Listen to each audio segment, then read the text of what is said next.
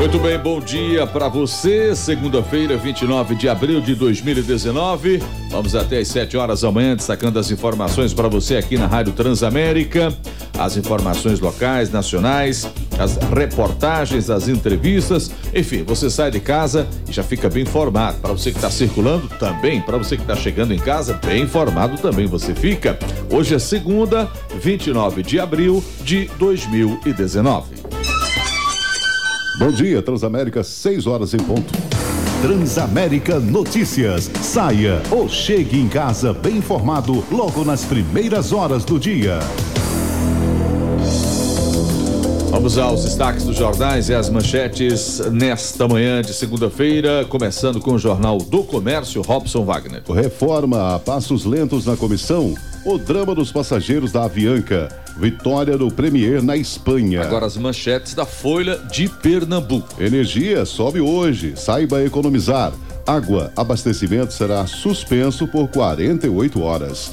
Previdência, Bolsonaro e Maia se encontram para acelerar a votação da reforma. Agora o destaque e as manchetes do jornal O Globo. Pedro Sanches, socialista do Premier espanhol, vence em eleições parlamentares. Risco às contas públicas. Disputa judicial com empresas pode custar 229 bilhões de reais à União.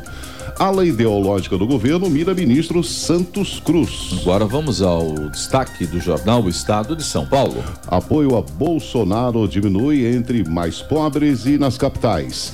Juro baixo faz investidor fugir da renda fixa. Em São Paulo, DEM apoia Covas e prega fusão com o PSDB. Vamos às manchetes agora da Folha de São Paulo. Igreja deve pagar tributo novo, diz chefe da Receita. Socialistas vencem na Espanha, mas sem maioria. Êxito de fábricas afeta o setor farmacêutico. Agora 6 horas 2 minutos. Transamérica Notícias. O jornalismo da Transamérica mais perto de você.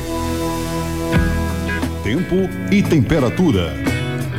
Começar movimentando a redação da Transamérica. Júlio Andrade traz as informações. Bom dia, Júlio. Muito bom dia, Aldo Vilela. Muito bom dia, ouvintes do Transamérica Notícias. A região metropolitana do Recife apresenta hoje um dia parcialmente nublado, com pancadas de chuvas de forma isolada. É o que diz a Agência Pernambucana de Águas e Climas. Temperatura máxima de 31 e a mínima de 22 graus.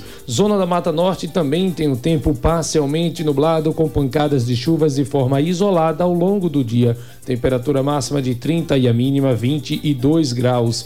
Parcialmente nublado com possibilidades de chuvas na zona da Mata Sul do estado. Temperatura máxima deve chegar aos 31 graus. O agreste do estado tem durante todo o dia um tempo parcialmente nublado. Pode chover no período da tarde. A intensidade deve ser moderada. Temperatura máxima de 30 e a mínima 19 graus. Já o sertão do estado tem hoje um tempo parcialmente nublado com pancadas de chuvas de forma isolada. A intensidade deve ser de moderada a fraca. Temperatura máxima de 34 e a mínima de 18 graus. Às 6h40 da manhã, a maré estará baixa com 80 centímetros, sobe para 1,50m às 12h51. Às 7h12 da noite estará baixa novamente e apresenta cerca de 70 centímetros. As informações são do site Tábua de Marés. 6 e 3. Aeroportos. O Aeroporto Internacional dos Guararapes, Gilberto Freire, opera sem restrições até o momento. Previsão é de que 89 voos cheguem ao Recife e 87 deixem a capital pernambucana nesta segunda-feira. Transamérica Notícias. Apresentação Aldo Vilela. 6 horas 4 minutos. Na Transamérica, Economia. Tiago Monteiro, bom dia, Tiago. Oi, Aldo, bom dia. Como foi o final de semana? Tranquilo. Espero que o seu tenha sido também bem legal, né? Tiago, vamos começar uh, destacando essa semana essas questões vinculadas ao mercado. Pergunto a você: o, o mercado se acalmou com a questão da Previdência, das brigas online dos filhos do Bolsonaro com o Mourão, uh, Tiago? Olha, Aldo, esta semana deve trazer a digestão ou a indigestão dos dados na economia norte-americana, que vieram mais robustos do que o esperado. E isso impacta diretamente a nossa economia e principalmente o nosso dólar. Isso porque, com um aquecimento acima do esperado, o Fed, que é o Banco Central dos Estados Unidos, pode vir a trabalhar nas taxas de juros praticadas no mercado americano, gerando mais atratividade para alguns investimentos lá na terra do Tio Sam, pressionando o dólar aqui no Brasil. Oraldo, estamos falando de uma das economias mais seguras do mundo, tornando a sua dívida pública mais atraente para o capital especulativo. Então, a conta é bem simples. Deixo meu dinheiro rendendo no Brasil sem ter certeza do dia de amanhã ou coloco parte do meu dinheiro nos Estados Unidos, garantindo a sua segurança, mesmo que ao preço de uma rentabilidade inferior. Geralmente, a segunda opção é a mais escolhida e por isso temos uma pressão no dólar como um todo. Uma outra coisa que vamos prestar atenção é a divulgação do Boletim Focus desta semana. Logo mais, trazendo os dados, ah, ou melhor, as projeções dos dados da nossa economia. Acredito que o nosso ouvinte recorda que o nosso PIB sofreu oitava revisão negativa nas últimas oito semanas, chegando a um crescimento projetado de 1,71%, quando essas mesmas projeções já chegaram a apontar um crescimento bem próximo aos 3%. E também é, é bom a gente ver a reação do mercado no pós-CCJ. A gente viu ao longo de toda a semana passada, Aldo, o dólar passar dos R$ reais e voltar à casa dos R$ 3,93 em menos de 24 horas. Isso tudo é o termômetro de mercado trazendo a sua oscilação, o seu humor, com Perfeito. especulações latentes uhum. à aprovação da reforma da Previdência. É, reforma sempre no radar, não é, não é Tiago? Não tem como ser diferente, viu, Aldo? Acredito que todos têm uma opinião sobre a reforma da Previdência e sobre qual seria uma reforma ideal. Só não sei se ideal para uma parcela de privilegiados que terão a sua aposentadoria integral ou se para uma gama de pessoas que precisa trabalhar para elas e para outros, mesmo que boa parte dos aspirantes a aposentados que trabalham bem mais, não têm estabilidade e têm uma remuneração média de 10 a 15 vezes menor ao longo de sua vida operacional ativa, tem essa disparidade refletida em sua aposentadoria, ganhando de 10 a 15 vezes menos que servidores e militares, por exemplo. Aliás, Aldo, parabéns pelo debate da última sexta-feira, viu, com o Almir e com o Rômulo Saraiva. A gente, como sociedade, precisa de mais discussões e debates pois de é. alto nível como aquele de sexta. É. Obrigado. Com base e conteúdo para argumentar e contra-argumentar. Não aquele escarcel visto na CCJ com argumentos rasos e de baixo escalão, envergonhando a todos, como sociedade e como país. Por isso que estamos atrasados cerca de 30 anos em pois é. praticamente é. tudo, frente aos outros países, principalmente em fazer negócios em produzir com qualidade e diversificação, em qualificação de mão de obra, em educação e não só acadêmica, viu? Perfeito. Mas principalmente estamos atrasados como sociedade. É, a gente ainda discute se faculdade precisa estar alinhada com o mercado e se a disciplina de marketing e de empreendedorismo podem fazer parte do currículo dos alunos. É Porque simplesmente tem professores de faculdades públicas que são céticos ideologicamente e proíbem qualquer assunto ligado à produtividade, empreendedorismo, abertura de novos negócios e de mercado. Depois, perguntam por que somos tão dependentes do know-how estrangeiro e as grandes mentes brilhantes fogem do nosso país para grandes potências econômicas e acadêmicas. Respondendo à pergunta, né? É possível juntar academia e mercado? Isso fica latente que sim. Daí, Utilizando-me da maiêutica socrática, devolvo a pergunta: qual é a potência econômica e social que chegou a esse patamar sem juntar conhecimento e produtividade? Faça-me o favor, viu, Aldo? Bem, a gente vai ver então como o tão temido e odiado mercado abre logo mais e se os indicadores projetados pelo Boletim Focus ficam menos ariscos com o nosso país.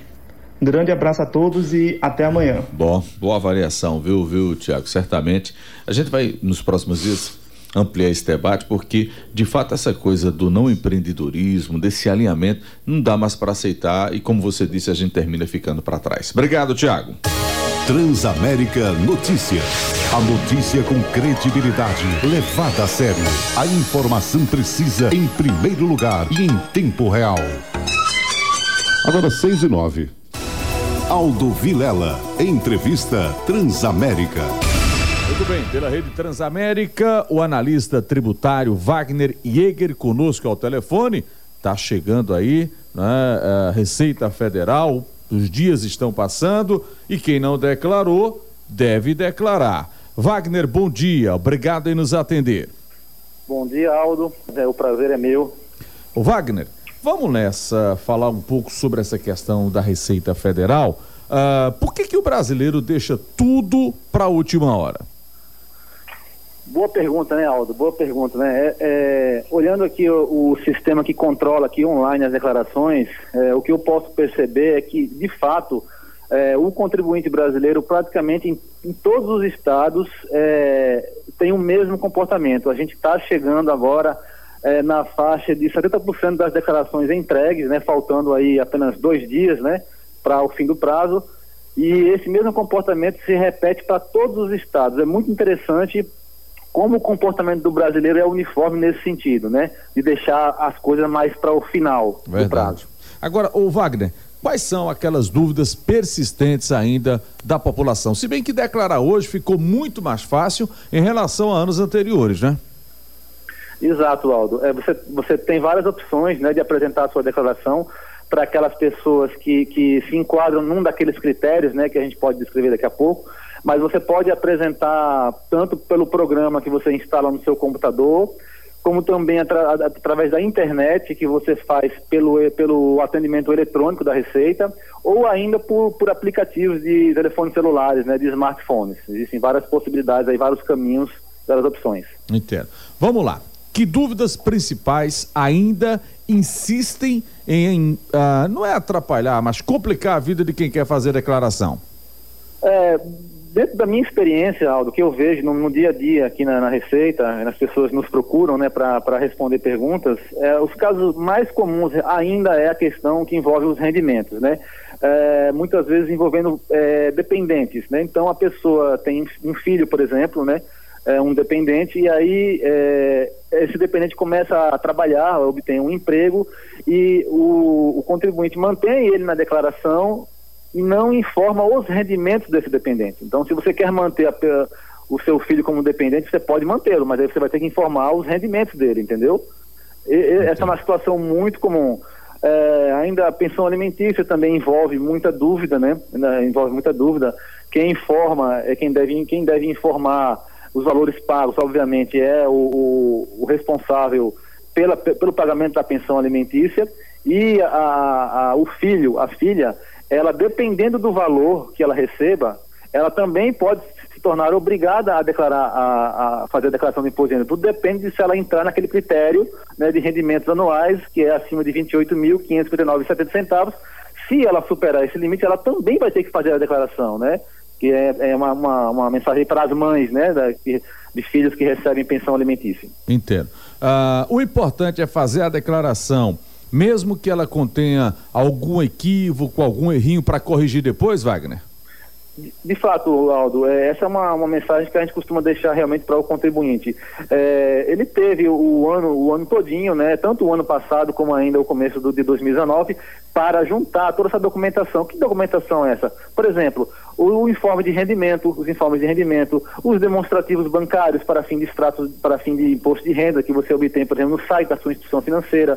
Você tem, por exemplo, os gastos com educação do seu filho, que você obtém, por exemplo, na coordenação da, da escola dele, né? Então, toda essa documentação você vai juntando ao longo do ano as, as despesas dedutíveis, né? Por exemplo, os recibos médicos com psicólogos, dermatologistas, eh, hospitais, né? Enfim, toda, toda essa documentação que você vai juntando ao longo do prazo. Mas se por acaso ficou faltando alguma coisa, por exemplo, um financiamento que você tem de um imóvel para caixa e esse demonstrativo financeiro com as suas prestações não está disponível pela internet, você tem que pedir ao banco, né? Então você liga para o seu gerente, banco, seu gerente, pede para ele é, lhe, lhe, entregar esse demonstrativo e ele pode demorar, né? Pode acontecer algum problema, não recebeu, então transmite a declaração sem essa informação, transmite é, mesmo sem essa informação e quando é, for na semana que vem você pega essa informação e transmite uma retificadora, né? E assim você é, fica desobrigado de pagar a multa por entrega na, por atraso na entrega. Perfeito. Wagner, muito obrigado pelas suas dicas nesta manhã. Certamente a gente eh, ainda vai continuar orientando aí o ouvinte da Transamérica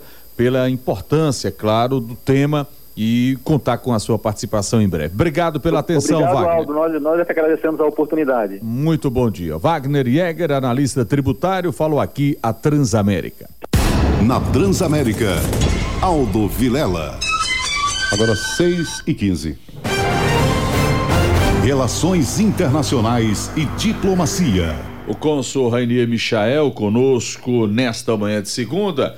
Bom, Rainier, a gente sabe que no Brasil ainda é muito pouco conhecido, né? Deveria ser objeto de grande discussão o projeto Estônia. E Estônia. Quer dizer, é o exemplo né, da pequena Estônia que tem se reinventado, não apenas ali no poder público e serviços, mas na definição clássica de um país que quer evoluir. Bom dia, Rainier. Salve, salve, né? Salve, salve, ouvintes da Transamérica. Salve, salve, meu grande amigo Aldo Vilela.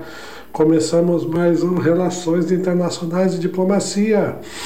Hoje nós vamos falar de um assunto que eu acho bastante interessante, que eu denomino de diplomacia 4.0.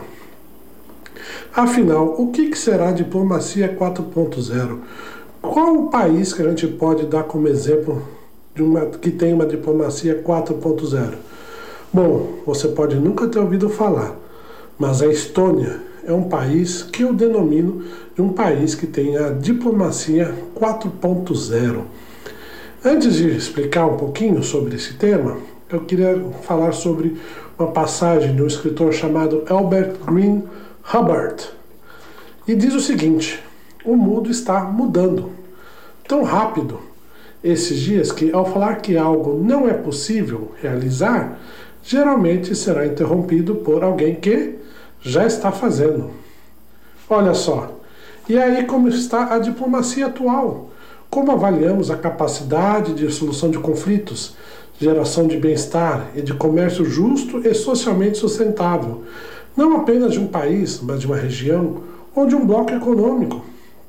Observo que a mudança de noção de tempo tem acelerado os processos de tal maneira que a nossa capacidade, como ser humano, de refletir e reagir está cada vez mais rápida, assim mais suscetível a erros. Ao mesmo tempo, as empresas tradicionais estão perdendo a corrida ou o timing. Essas acabam se tornando alvos fáceis para a concorrência, acelerando fusões e aquisições, e no caso de uma concorrência desleal, resultando na extinção delas em muitos casos. Esta situação é clara em nosso dia a dia nas instituições públicas que demonstram dificuldade em prover o mínimo necessário para o cidadão. Lembro que quando tinha um aquário em casa e observava a situação de um peixe que, por alguma razão, nadava sem rumo nem prumo, em clara demonstração de falta de equilíbrio e força, a resultante era óbvia. Este se tornara uma presa fácil para os outros mesmo quando o peixe enfraquecido não representava mais uma ameaça. Como falar em acordos internacionais entre blocos econômicos que demoram quase 20 anos para serem finalizados, ou seja, praticamente uma geração perdida? Quantos negócios, quantas vidas poderiam ter sido impactadas de forma positiva se as negociações tivessem ser concluído com brevidade? Mas nem tudo está perdido. No Brasil, ainda é muito pouco conhecido e deveria ser objeto de grande discussão o projeto E-Estônia. Exemplo da pequena Estônia, que tem se reinventado não apenas no poder público e serviços, mas na definição clássica de um país e nação. E-Estônia é um movimento feito pelo governo da Estônia para facilitar as interações entre seus cidadãos com o Estado, o governo, através de soluções eletrônicas, internet e serviços são criados dentro das iniciativas votação eletrônica, e-taxa, e-business, e-banco, e-ticket, enfim, tudo utilizando o meio eletrônico. Não pretendo nesse curto espaço dar todas as ações, mas sim um pouco da história sobre a re residência. Em 91, a Estônia teve a sua independência como Estado soberano após a ocupação soviética. Anteriormente a essa data, a tecnologia não fazia parte da vida do país. Logo após a sua independência, a Estônia recusou a oferta da Finlândia de receber um sistema análogo de graça, optando por construir sua própria rede digital de telefone. Em 90, 1990, todas as escolas já tinham acesso à internet e no ano de 2000, o governo declarou que o acesso à internet era um direito do ser humano. Veja que no final de 2014, a Estônia se tornou o primeiro país a oferecer a residência eletrônica ou e-residência para pessoas de outros países, dando assim um grande passo no sentido da ideia de um país sem fronteiras. Neste programa, não residentes podem solicitar e obter uma identidade ou um smart card emitida pelo Estado, liberando acesso aos vários serviços eletrônicos que um residente físico teria. Precisamos olhar para exemplos como estes, da Estônia se quisermos colocar em prática uma diplomacia 4.0, ágil, inclusiva e socioambientalmente responsável. É isso aí, meu amigo Aldo Vilela, meus caros ouvintes. Até a próxima. Até a próxima, Rani. Obrigado. Agora 6 e 21 Apto intervalo, a gente volta daqui a pouco. Transamérica Notícias. Nos próximos meses, a previsão é de mais trabalho da Prefeitura do Recife para minimizar os efeitos da chuva e proteger a população. A Operação Inverno está fazendo 47 mil vistorias nos morros e em locais de risco por toda a cidade. Foram realizadas 410 obras de contenção. Geomantas e lonas plásticas foram utilizadas em todas as regiões de risco para evitar erosão e deslizamentos. A Prefeitura do Recife vem fazendo também a limpeza de todos os 99 canais. E toneladas de lixo estão sendo retiradas todos os dias de rios e canaletas. Para evitar problemas no trânsito, 74 pontos críticos de alagamento foram eliminados. E 451 semáforos agora possuem no break. Não param de funcionar mesmo se faltar energia. De norte a sul da cidade, a Operação Inverno não para. Recife, capital do Nordeste.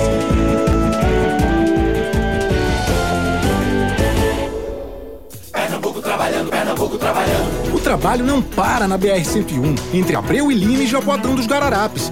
A obra avança e 27 dos 30,7 quilômetros já estão com o pavimento totalmente requalificado. Pernambuco trabalhando, Pernambuco trabalhando. Nossos estudantes do programa Ganha o Mundo voaram para nove diferentes países, em intercâmbio no exterior, de graça para alunos da rede pública estadual. Governo de Pernambuco. Mais trabalho, mais futuro. Transamérica é a maior rede de rádio FM do Brasil. Presente nas principais capitais e em mais de 50 cidades.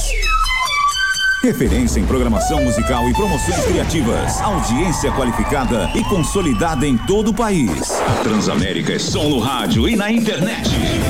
É música com o melhor da programação esportiva. É interatividade nas redes sociais. A Transamérica é a sua rádio onde você estiver. Transamérica Debate. Apresentação Aldo Vilela. Olá, no Transamérica Debate desta segunda-feira. Assembleia Legislativa de Pernambuco é pauta do nosso programa Política. Nos estúdios da Transamérica, os deputados estaduais Álvaro Porto, que pertence ao PTB, Alberto Feitosa, que pertence ao Solidariedade, nesta segunda, às três da tarde, aqui na Transamérica. Eu espero e, claro, conto com a sua audiência. Então, até lá. Transamérica Debate. Sintonize 92,7. Siga nossas redes sociais. Transamérica Notícias. Agora 6 horas 24 minutos. Transamérica. De olho na política. Sérgio Magalhães. Bom dia, Sérgio. Bom dia, Aldo. Bom dia, ouvintes da Transamérica. Bom, Sérgio, você sabe que já existe toda uma movimentação, né, visando as eleições do ano que vem. O Partido dos Trabalhadores já se movimenta com relação a isso. E o senador Humberto Costa é o grande articulador disso, Sérgio? É exatamente, Aldo. Ele, ele recentemente, numa rádio na semana passada, numa rádio do Agreste, ele defendeu que precisa começar a discutir já as eleições de 2020 e quer discutir internamente qual a estratégia do partido, mas no fundo, no fundo o que nós sabemos é porque o que está em jogo aí é a questão da vice do PSB nas próximas eleições, porque o PT perdeu a, a, a vaga de vice na chapa do governador Paulo Câmara para o PCdoB e ele não quer perder a condição de poder indicar um vice na chapa que será liderada pelo PSB na sucessão do prefeito Geraldo Júlio. Então, no fundo, no fundo já é, já é uma guerra por briga por espaço. Mesmo o senador Humberto Costa tendo falado que vai discutir com o PCdoB e que mesmo assim ele não tem a obrigação de estar aliado ao, ao PSB, nós sabemos que o PT de Pernambuco ficou um apêndice do, do PSB e ficou um pouco refém dessa aliança e que perdeu muita força aqui em Pernambuco. Já recentemente, a deputada Marília Reis, ela colocou o nome dela à disposição do partido para disputar mas dificilmente essa condição será dada a ela, tendo em vista que ela não faz parte do grupo político do senador Humberto Costa. Agora, o, o Sérgio, nessa questão do Recife, o PT vai ficar fora da disputa no ano que vem ou esse namoro PT e PSB ele tem tempo certo de acabar? Eu acho que ainda está pouco para acabar, sabe? O PT já governou a cidade do Recife por três vezes, duas vezes com o deputado João Paulo e com o ex-prefeito João da Costa, que hoje é vereador da cidade do Recife. Mas ele, no momento, ainda não tem força política, a não ser, Aldo, que, que daqui para pouco, né, se a reforma da Previdência não passar, ou se a reforma da Previdência passar no Congresso, mas de uma forma que a população entenda que ela foi muito danosa, então esse efeito bolha aí de que o, o mito Bolsonaro poderia garantir a eleição de quem tivesse aliado dele, ela já, já não teria. Então o PT poderia voltar a ter um pouco força na cidade do Recife, tendo em vista que o PT é muito forte na região do Nordeste. Uhum. Mas eu não acredito nesse distanciamento do PT, porque ele já está cheio de cargo no governo, né? Verdade. E eles, eles gostam. O PT e o PCdoB são dois partidos que gostam muito de governo. É Dizem verdade. que não, mas gostam, né? É verdade. Recentemente, para você ter uma ideia, a prova está aí o ex-prefeito do Recife indicou a própria esposa para exercer um cargo no Estado, deixando, deixando à parte o, o ex-vereador Jurandir Bezerra.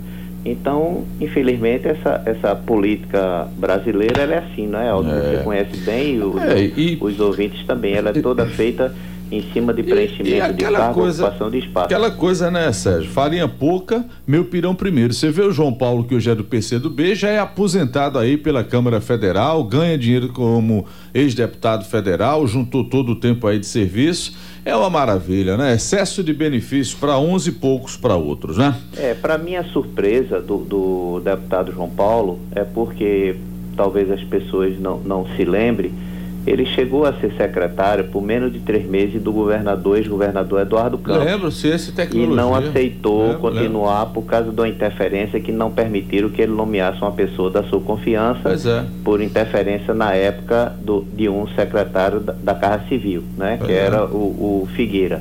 Então, o que é que acontece? Estranhamente, ele agora é visto o tempo todo acompanhando o governador Paulo Câmara e tem sido o maior defensor do, do governo do Paulo Câmara. Então eu não acredito nessa, nessa tudo por espaço. Isso tudo é por um espaço político, porque a política brasileira ultimamente ela tem sido feita assim. É. Você vê aí agora que o próprio Centrão, porque ainda não conseguiu os espaços que ele desejava na, na no governo federal, já está dizendo de que tem três pontos aí que eles não aceitam, né, que seja aprovado que é o BCP, que é a reforma rural e a capitalização, e que o tempo não será o tempo que o governo quer, é. mas o tempo que o Congresso entender que deve que deva ser. Então isso tudo a gente sabe que por trás está os espaços, né? Os espaços. Então fica, fica difícil é e por isso que a classe política está cada vez mais descredibilizada. É verdade. Sérgio, bom início de semana para você. Até o próximo encontro. Para você também, Aldo, e para todos os ouvintes. Um bom dia. Transamérica Notícias. A notícia é destaque. 6 e 29 Reportagem Transamérica. Olha, a venda de refinarias pode aumentar preços ao consumidor. A informação vem com a Valéria Rodrigues. A decisão da Petrobras de vender oito refinarias pode resultar em aumento de custo da produção e, consequentemente, aumentar os preços para o consumidor final, analisa o economista da Confederação Nacional de Serviços, Carlos Eduardo Oliveira. Na última semana, o Conselho de Administração da companhia aprovou a venda das refinarias com capacidade de produção de 1,1 milhão de barris dia, entre elas Abreu e Lima, em Pernambuco, e a unidade de industrialização do xisto, no Paraná. A partir do momento que você pede esse controle com relação às refinarias, o preço do combustível tende a se elevar. O economista reforça que há poucas empresas que exploram o refino do petróleo. Então, dificilmente haveria uma concorrência para garantir preços mais baixos. Por mais que você tente pulverizar a venda, você não tem uma grande abertura para você eventualmente ter uma concorrência no mercado, né? Além das refinarias, o Conselho também aprovou a venda de rede de postos no Uruguai e a redução da participação da Petrobras na BR distribuidora. Para Oliveira, esses seriam desinvestimentos que representariam maior efetividade para a companhia. Agência Rádio Web do Rio de Janeiro, Valéria Rodrigues. Agora 6 horas 31 minutos. Aldo Vilela, entrevista Transamérica. Deputado pelo PT, Doriel Barros, ao telefone conosco aqui na Transamérica. Deputado, bom dia, obrigado em nos atender. Bom dia, Aldo Vilela. Bom dia a todos os ouvintes da Transamérica. É um prazer, amigo, falar muito, com você. Muito grato. Bom, deputado, o senhor preside a Comissão Especial de Reforma da Previdência na Assembleia, e claro, isso é um tema sempre instigante. Hoje nós temos aí a realização de um seminário, a presença inclusive da presidente do PT, Gleisi Hoffmann, aqui no estado de Pernambuco. Enfim, a pauta é Previdência. O que, que vai ser ampliado nesse seminário, hein, deputado? Veja, Aldo, nós estamos aí fazendo toda uma série de debates, já andamos no estado, participamos de vários eventos, audiências públicas realizadas pela, pelas organizações, pelos movimentos, pelos, pelos vereadores nas presidências das câmaras.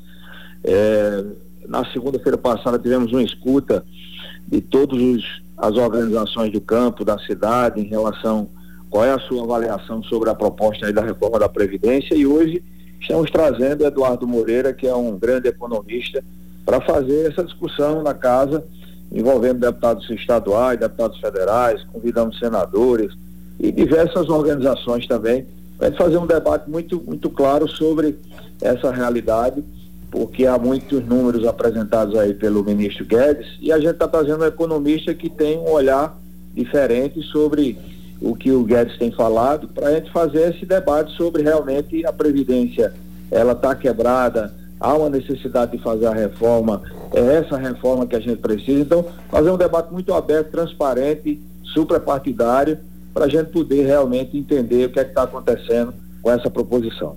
Deputado, a gente sabe, claro, que é um tema que divide muito. Agora, no entendimento de vocês, reforma da Previdência tem de existir?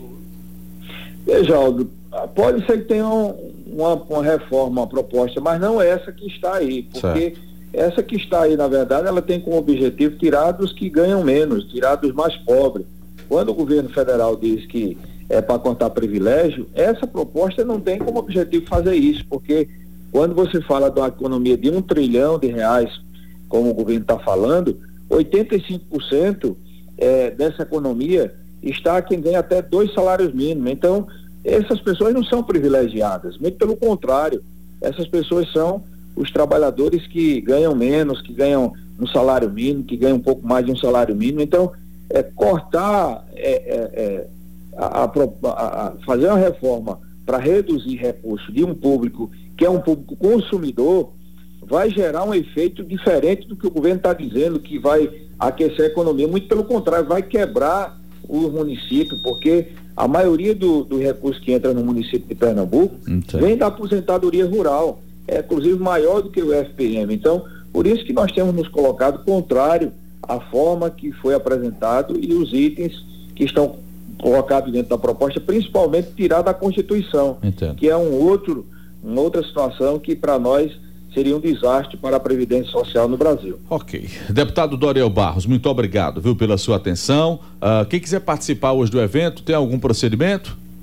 Não, é aberto ao público, a gente quer aproveitar a oportunidade de convidar. Vai ser às 10, às 9 horas lá no, no plenário Sérgio Guerra, aberto ao público. O, o Eduardo Moreira é um grande economista, foi eleito inclusive um dos três melhores economistas do Brasil. Então será um grande debate e eu quero convidar a todos para participar. Muito bem, muito obrigado. O deputado Doriel Barros, ele pertence ao PT, deputado estadual por Pernambuco e preside a Comissão Especial de Reforma da Previdência. Transamérica Notícias. Agora 6 e 35 Trânsito. Início de semana, vamos até a redação da Transamérica. Marina Pinheiro destaca o trânsito. Bom dia, Marina. Bom dia! Agora o trânsito está livre no centro do Recife. As avenidas 17 de agosto, Rui Barbosa e Caxangá também seguem sem retenções.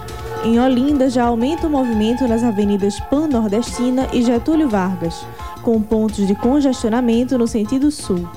Na entrada da cidade, a BR-232 tem fluxo intenso de veículos na altura do cruzamento com a BR-408, Aldo.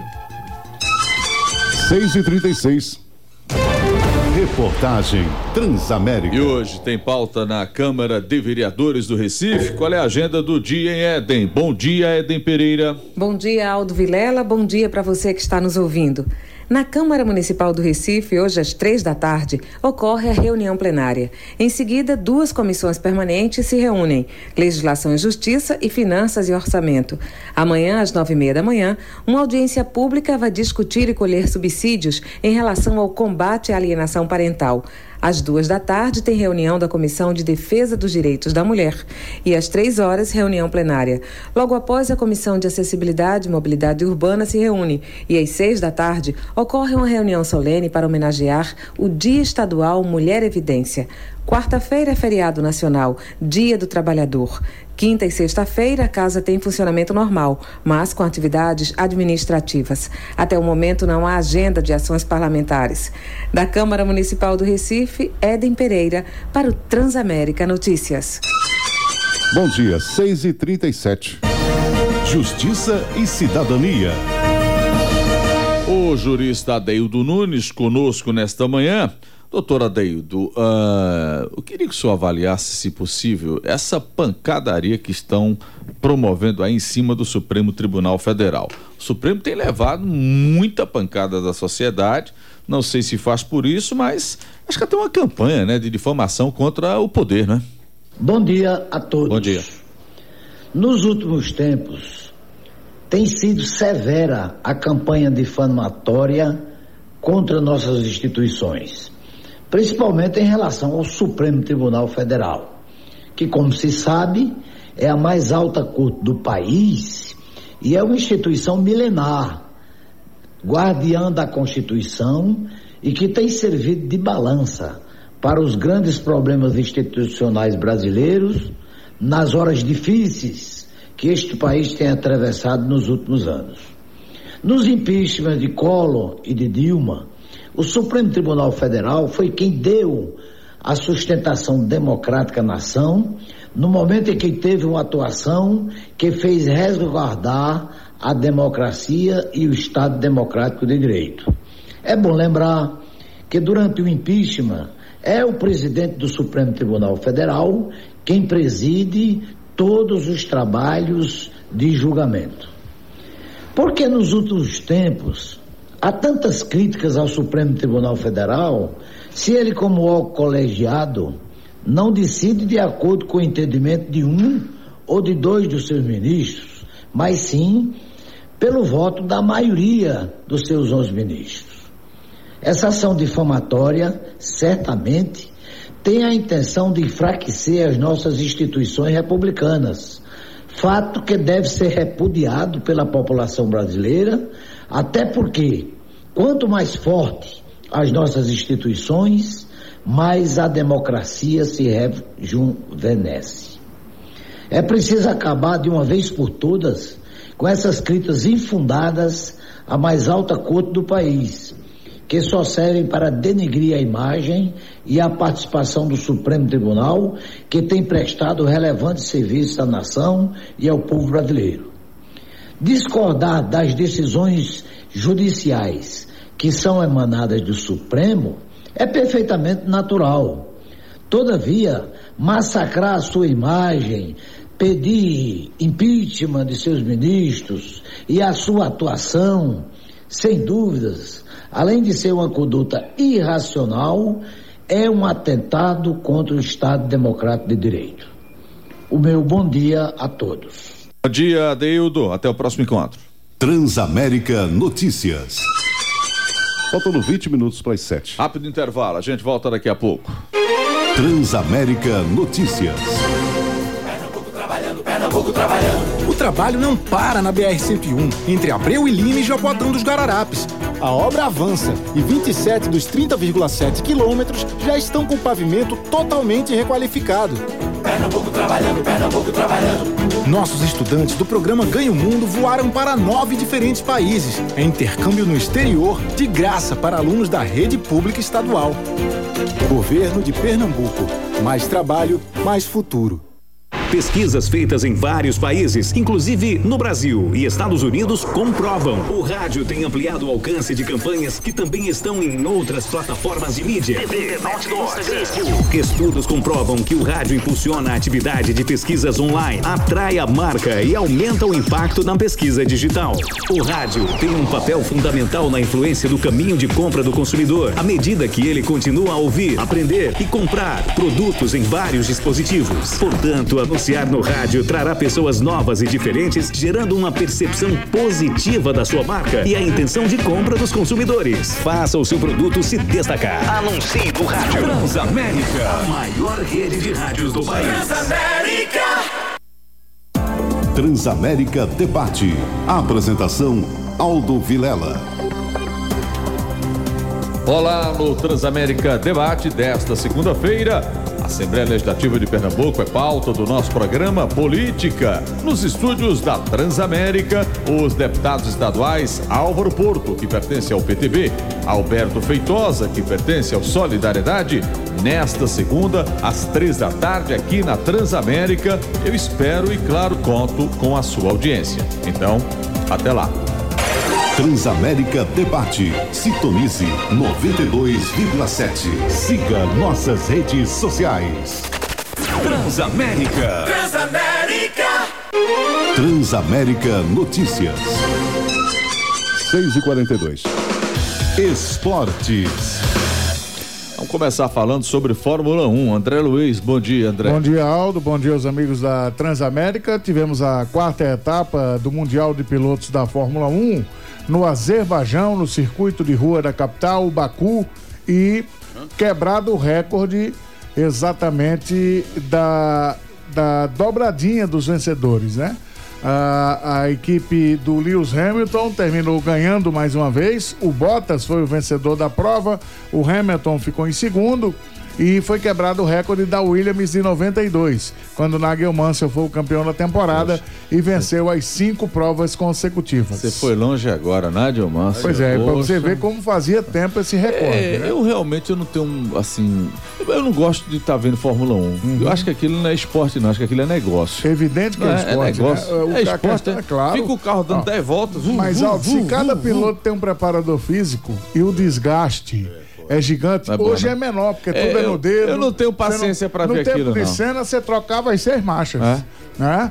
Era na munheca, era no braço. Eu não tenho paciência pra ver aquilo, não, mas é legal. Sem É bom. dúvida. É negócio, rende muito dinheiro, Ah, né? Isso aí não tem a menor dúvida. E além do domínio amplo do Hamilton, do Bottas, eles estão liderando o campeonato. O, o Bottas tem dois pontos à frente. A, a Ferrari pisou na bola, né? Tem o Charles Leclerc, o garoto francês, que está sendo a sensação da temporada. Erraram na estratégia do Leclerc, tiraram ele da prova. Ele conseguiu apenas o ponto extra da melhor volta eh, da competição. A próxima prova da Fórmula 1, dia 12, no Grande Prêmio da Espanha, no circuito de Montmeló, em Barcelona. Para não dizer que não falamos das flores, Náutico perdeu de quanto? Náutico perdeu de 2 a 0 para o ABC. Pernambuco começou mal, O Sport empatou na sexta-feira, o Oeste empatou no último minuto, 1 a 1 O Náutico perdeu para o ABC 2 a 0 Santa Cruz estreará esta noite Hoje. contra o 13 de Marcelinho Paraíba, ganha, com contra o 13 ganha. 4.4 no motor. Marcelinho Paraíba vai fazer 44 anos e está jogando de forma profissional. Hora do jogo. O jogo às 8 da noite com a cobertura da Transamérica. Agora 6h44. Transamérica Notícias. Reportagem Transamérica. E o texto aprovado na Comissão de Constituição e Justiça enfrenta resistências na comissão especial. Estamos falando de reforma da Previdência. Rodrigo Nunes informa. A reforma da Previdência ainda segue em tramitação no Congresso Nacional e sempre diante de polêmicas envolvendo os parlamentares, governo e também as centrais sindicais. Um levantamento feito pelo jornal Folha de São Paulo, com 34 deputados da Comissão Especial da Previdência, apontou que a maioria da comissão deseja fazer mudanças ou é contra a reforma. Apenas sete integrantes da comissão responderam que aprovariam a versão atual do texto, que, segundo o governo, representaria um corte de mais de um trilhão de reais em despesas nos próximos dez anos. Para Ricardo Balistiero, coordenador do curso de administração do Instituto Mauá de Tecnologia, esse momento é crucial para o futuro do país, já que, dependendo do que for alterado, o Brasil talvez volte a precisar passar por uma nova reforma em poucos anos. Se essas negociações desidratarem muito a reforma, pode ser que eh, o governo tenha dificuldades lá para o ano de 2022, né, de fechar suas contas novamente. E aí nós corremos o risco de mais uma reforma da Previdência. Tudo vai depender do que vai sair da comissão especial Diante de toda essa polêmica, as principais centrais sindicais do país devem anunciar nos próximos dias a convocação de greve geral contra a reforma da Previdência e a mudança na política de reajuste do salário mínimo. A paralisação de diversas categorias deve ser chamada para o dia 14 de junho. Para Ricardo Balistiero, os mais pobres devem ser realmente os que mais vão sofrer com a reforma. Uma boa parte dos pobres vão pagar a conta, essa é uma coisa que o governo vai esconder, porque faz parte do jogo político. Por outro lado, a reforma é necessária. O governo está estrangulado. Então ele não consegue aumentar investimentos em saúde, educação, infraestrutura, porque está estrangulado. A Comissão Especial da Reforma da Previdência tem até 40 sessões para discutir e votar o parecer. Agência Rádio Web. De Brasília, Rodrigo Nunes. Transamérica 6h47. Aldo Vilela. Entrevista Transamérica.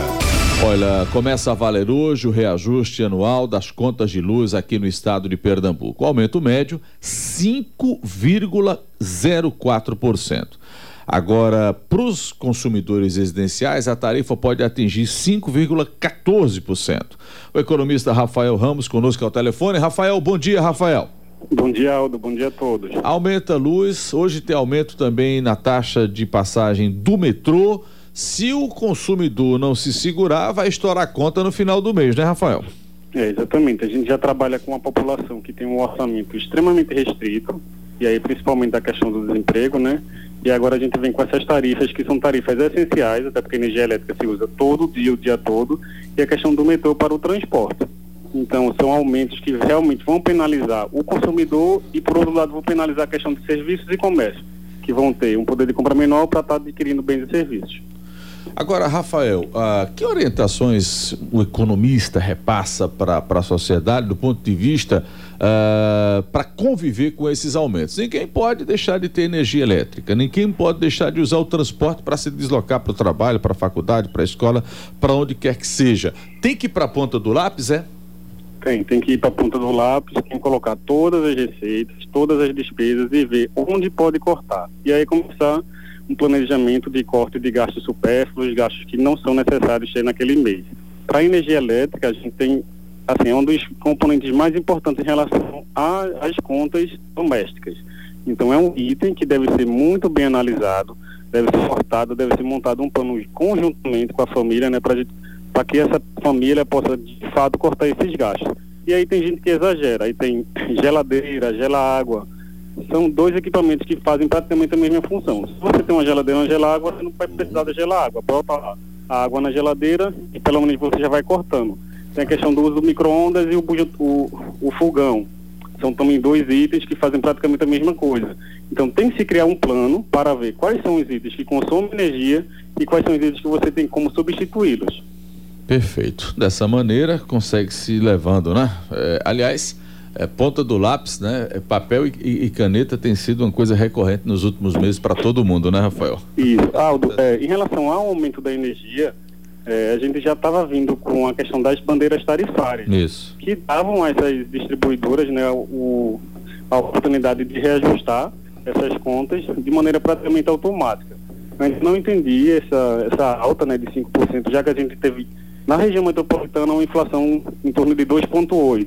Foi até menor do que o nível geral brasileiro.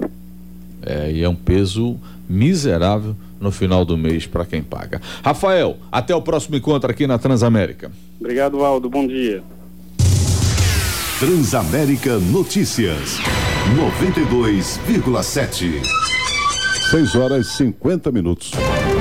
Reportagem Transamérica. Governos do Sul e Sudeste firmam um acordo de políticas conjuntas. Breno Zonta traz essa informação. Os governadores dos estados das regiões Sul e Sudeste assinaram um termo de compromisso para a implementação de políticas públicas conjuntas. O acordo foi firmado no final da tarde deste sábado no Palácio dos Bandeirantes, sede do governo de São Paulo, que recebeu o segundo encontro do COSUD, o Consórcio de Integração Sul e Sudeste. O governador João Dória recebeu os representantes de Minas Gerais, Espírito Santo, Santa Catarina, Rio Grande do Sul, Rio de Janeiro e Paraná. Na abertura do evento, o anfitrião do governo paulista destacou o objetivo e o foco do grupo. Para implantar um planejamento integrado que possibilite soluções conjuntas para desafios comuns que forneçam serviços públicos de melhor qualidade para os seus cidadãos, os governos aqui presentes se comprometem a atuar em parcerias interestaduais na gestão e execução de políticas públicas que resultem em desenvolvimento econômico e social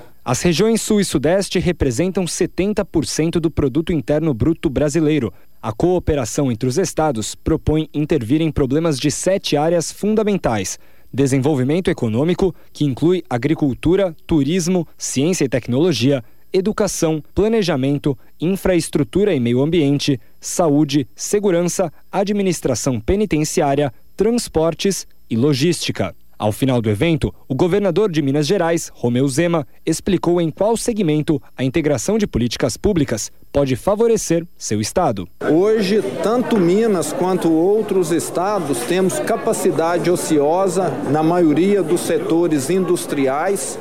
Então, qualquer melhoria na atividade econômica vai significar que a produção vai aumentar rapidamente. As indústrias hoje estão preparadas para aumentar sua capacidade em 20, 30% em questão de um ou dois meses. E o brasileiro está ansioso por emprego. O COSUD voltou voltou a reforçar seu apoio à reforma da Previdência que tramita na Câmara dos Deputados e ainda celebrou um protocolo de intenções no qual os governadores se comprometeram a compartilhar informações da administração pública. A próxima reunião do consórcio está agendada para 25 de maio no município de Gramado, no Rio Grande do Sul. Agência Rádio Web de São Paulo, Breno Zonta. Transamérica Notícias. 6 e 52 Trânsito. Vamos mais uma vez até a redação da Transamérica. Marina traz informações. Marina. Acidente na Avenida Joaquim Ribeiro congestiona o início da Caxangá sentido leste. Ainda em obras, a BR-101 tem trânsito intenso no bairro de Jardim, São Paulo. A Avenida Norte também se encontra engarrafada rumo ao centro e, como alternativa, permanece com fluxo livre a Rua Padre Oliveira. O trânsito está lento em toda a extensão da Avenida Rui Barbosa, enquanto segue livre a Rua do Futuro. Acidente logo no, no início ali da Caxangá, aí complica tudo, né? 6 e 53 Na Transamérica, café com política. Oferecimento São Brás Coffee Shop, seu ponto de encontro. Priscila Lapa, bom dia Priscila. Bom dia, Aldo. Bom dia a todos. O presidente Bolsonaro disse no início que não ia ter aquela coisa do toma lá da cá para negociar com as bancadas, depois ia negociar com os partidos. Tá meio que bagunçada a coisa lá por Brasília, hein, Priscila? É, Aldo, eu acho que o nosso modelo de presidencialismo, ele não deixa muita margem para você cortar de vez essas barganhas que o Congresso acaba impondo a um presidente da República. É óbvio que a gente espera comportamentos republicanos, tanto do presidente né, quanto dos parlamentares, para que essas negociações elas sejam de forma lícita e envolvam realmente o interesse público, que a gente sabe que é muito difícil no nosso país devido a questões culturais, históricas, né, como a gente conhece. Mas, de fato, é, a negociação com bancadas partidárias ela é fundamental e o presidente tem desenhado disso, talvez numa tentativa de fugir né, do custo político, que é aprovar uma reforma e que necessariamente haverá ganho para todo mundo, mas haverá perdas né, essenciais em alguns segmentos e o presidente não quer pagar esse preço sozinho, tanto que a reforma ele sempre atribui o texto, a autoria da reforma ao ministro Paulo Guedes, não é um projeto de Bolsonaro, é um projeto do ministro da Economia e ele atribui ao Congresso agora total responsabilidade sobre o que é que vai ser aprovado né, naquele instante, o que é muito ruim do ponto de vista da fragilidade é, política que o presidente acaba ficando um pouco refém né, dessas barganhas do Congresso. É Diga-se de passagem, Aldo, um Congresso que agora inventou aí o mecanismo de frentes parlamentares. É, a gente tem uma, uma, matéria hoje na Folha de São Paulo mostrando que são 94 frentes criadas só esse ano para tratar de tudo. Tem defesa de casa lotérica, tem defesa de, né? da justiça notorial, tem de tudo. É, é como um mecanismo de mostrar para o eleitor que está trabalhando, que está fazendo alguma coisa. Né? Esse país não avança por conta disso, não é?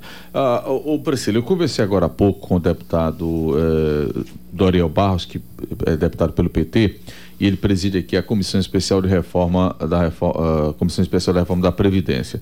Veja, e eu até perguntei, deputado, tem que ter reforma? Tem que ter, tem a resposta, mas não desse modelo.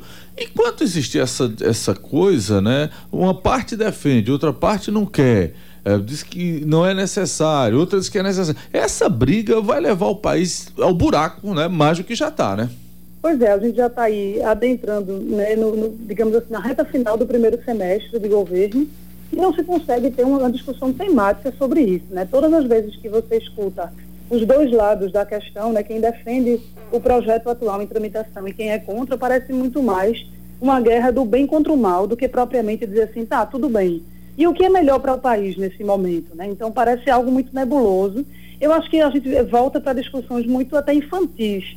Né? A gente não amadureceu politicamente para tratar temas dessa natureza, o que é muito ruim, porque acaba a sensação de que o que vai ser aprovado nem resolve totalmente o problema e ainda vai criar uma narrativa de insatisfação, de mostrar que queriam apenas suprimir direitos de trabalhadores e etc. Então a gente fica numa situação, como cidadão, muito difícil. A gente é. saber exatamente né, onde é que tudo isso vai parar, seja sobre a temática da Previdência ou qualquer outra, né? A própria reforma tributária que vem aparecendo aí alguns pedaços do que é que o, o ministro Paulo Guedes pensa, mas não fica claro exatamente qual é o projeto de país que está em discussão nesse momento. Verdade. Priscila, bom início de semana para você, até amanhã. Até amanhã, Aldo. Grande abraço. Obrigado. Na Transamérica, café com política. Oferecimento São Brás Coffee Shop, seu ponto de encontro. Procurando um lugar para comer hoje? O São Brás Coffee Shop está com novidades imperdíveis no cardápio. São saladas e sanduíches com a qualidade e o sabor São Brás. Feitos na hora, do jeitinho que você gosta. São combinações incríveis para escolher são novas e deliciosas opções para o seu almoço ou para a hora que você quiser. Vá à sua loja preferida do São Brás Coffee Shop e experimente.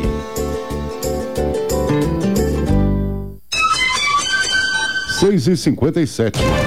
Reportagem Transamérica. Baixa qualidade dos debates preocupa as entidades? O Daniel Fagundes traz essa informação. Após a aprovação na Comissão de Constituição e Justiça, o projeto da reforma da Previdência agora segue para a discussão da Comissão Especial na Câmara dos Deputados. A proposta aprovada na CCJ retirou quatro pontos do texto entregue pelo governo ao Legislativo em fevereiro. O desembargador do Tribunal de Justiça do Rio Grande do Sul, Luiz Felipe Silveira de Fini, avalia que mais temas deveriam ter sido alterados e critica o trabalho da CCJ. O problema é que é nos parlamentos, Comissão de Constituição e Justiça, Justiça tem se voltado menos à sua função, que é de examinar a constitucionalidade das propostas de forma técnica, do que uma avaliação política. De qualquer forma, creio que a proposta deve ser bastante modificada e creio que isso deve depender mais da sociedade civil do que do parlamento.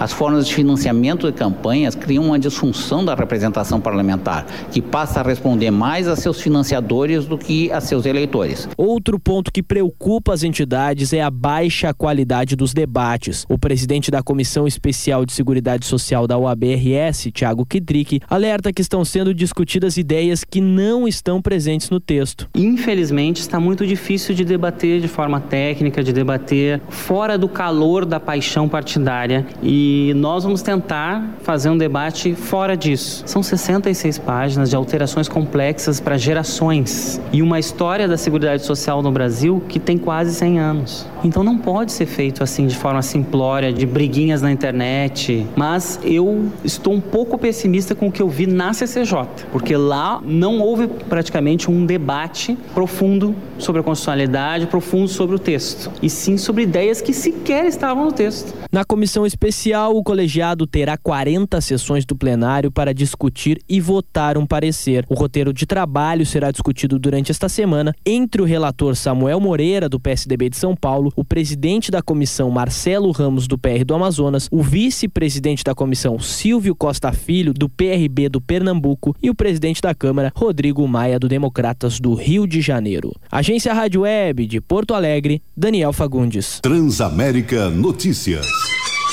Sete horas em ponto. Redação Transamérica Notícias. Tem falta d'água, Júlio Andrade? Isso, exatamente. Tem falta d'água, atenção, serviço de manutenção no sistema Tapacurá. Um fornecimento de água para moradores de parte do Recife e Jaboatão dos Guararapes, além de toda a cidade de Camaragibe, está sendo afetado. A Compesa informa que essa paralisação deve durar cerca de 48 horas. O sistema Tapacurá é responsável pelo abastecimento de 35% da região metropolitana do Recife. Aldo. Obrigado, Júlio. Chegamos ao final do Transamérica Notícias dessa segunda-feira, semana mais curta, e quarta-feira nós temos um feriado. Né? Haja feriado, pelo amor de Deus. É, e a gente volta logo mais às três horas com o nosso debate. Hoje tem política, Álvaro Porto, Alberto Feitosa, são os deputados que estarão conosco. Programa teve os trabalhos técnicos do Admilson Rufino, a locução do Robson Wagner, a produção do programa do Júlio Andrade, da, do Túlio Vasconcelos, com auxílio da Marina Pinheiro, da Raíssa Souto Maior, Letícia Sarinho e da Maria Eduarda. A supervisão hoje é do Rui Sarinho, a direção artística, a gerência artística, a coordenação artística do Iljan Dutra e coisa que só, né? E e a direção geral é da Adriana Tuди. Apresentação Aldo Vilela. Muito bem, bom dia para você. Na sequência vem o programa esportivo denominado TFC e a gente volta às 15 horas. Transamérica Notícias. Transamérica Debate. Apresentação Aldo Vilela. Olá no Transamérica Debate desta segunda-feira. Assembleia Legislativa de Pernambuco é pauta do nosso programa Política. Nos estúdios da Transamérica, os deputados estaduais Álvaro Porto, que pertence ao PTB, Alberto Feitosa, que pertence ao Solidariedade. Nesta segunda, às três da tarde, aqui na Transamérica, eu espero e, claro, conto com a sua audiência. Então, até lá. Transamérica Debate. Sintonize 92,7. Siga nossas redes sociais. Transamérica. Transamérica.